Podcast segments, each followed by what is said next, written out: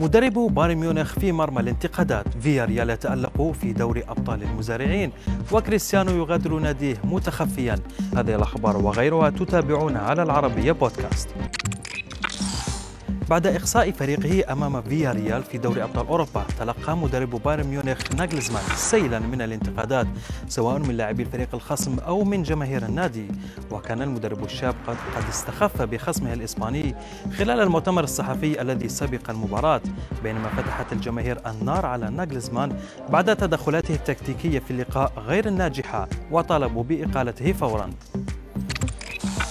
في الجهة المقابلة شهدت غرفة تبديل الملابس لنادي فيا ريال فرحة هستيرية للاعبي الفريق الإسباني بعد وصولهم للمرة الثانية في تاريخ النادي لنصف نهائي دوري الأبطال. صفحة فيا ريال على تويتر نشرت صورا ومقاطع فيديو للاعبين وهم يقفزون فوق طاولة العلاج والبعض منهم تسلق حتى خزائن اللاعبين.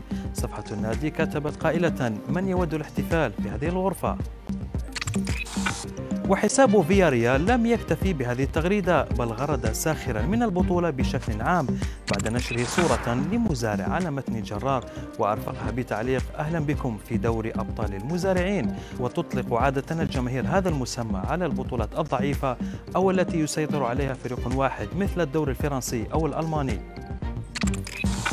نبقى مع أخبار دوري أبطال أوروبا. وفي العاصمة الإسبانية مدريد حيث تواجد ما يقارب 8000 مشجع إنجليزي قادمون لتشجيع تشيلسي ومانشستر سيتي.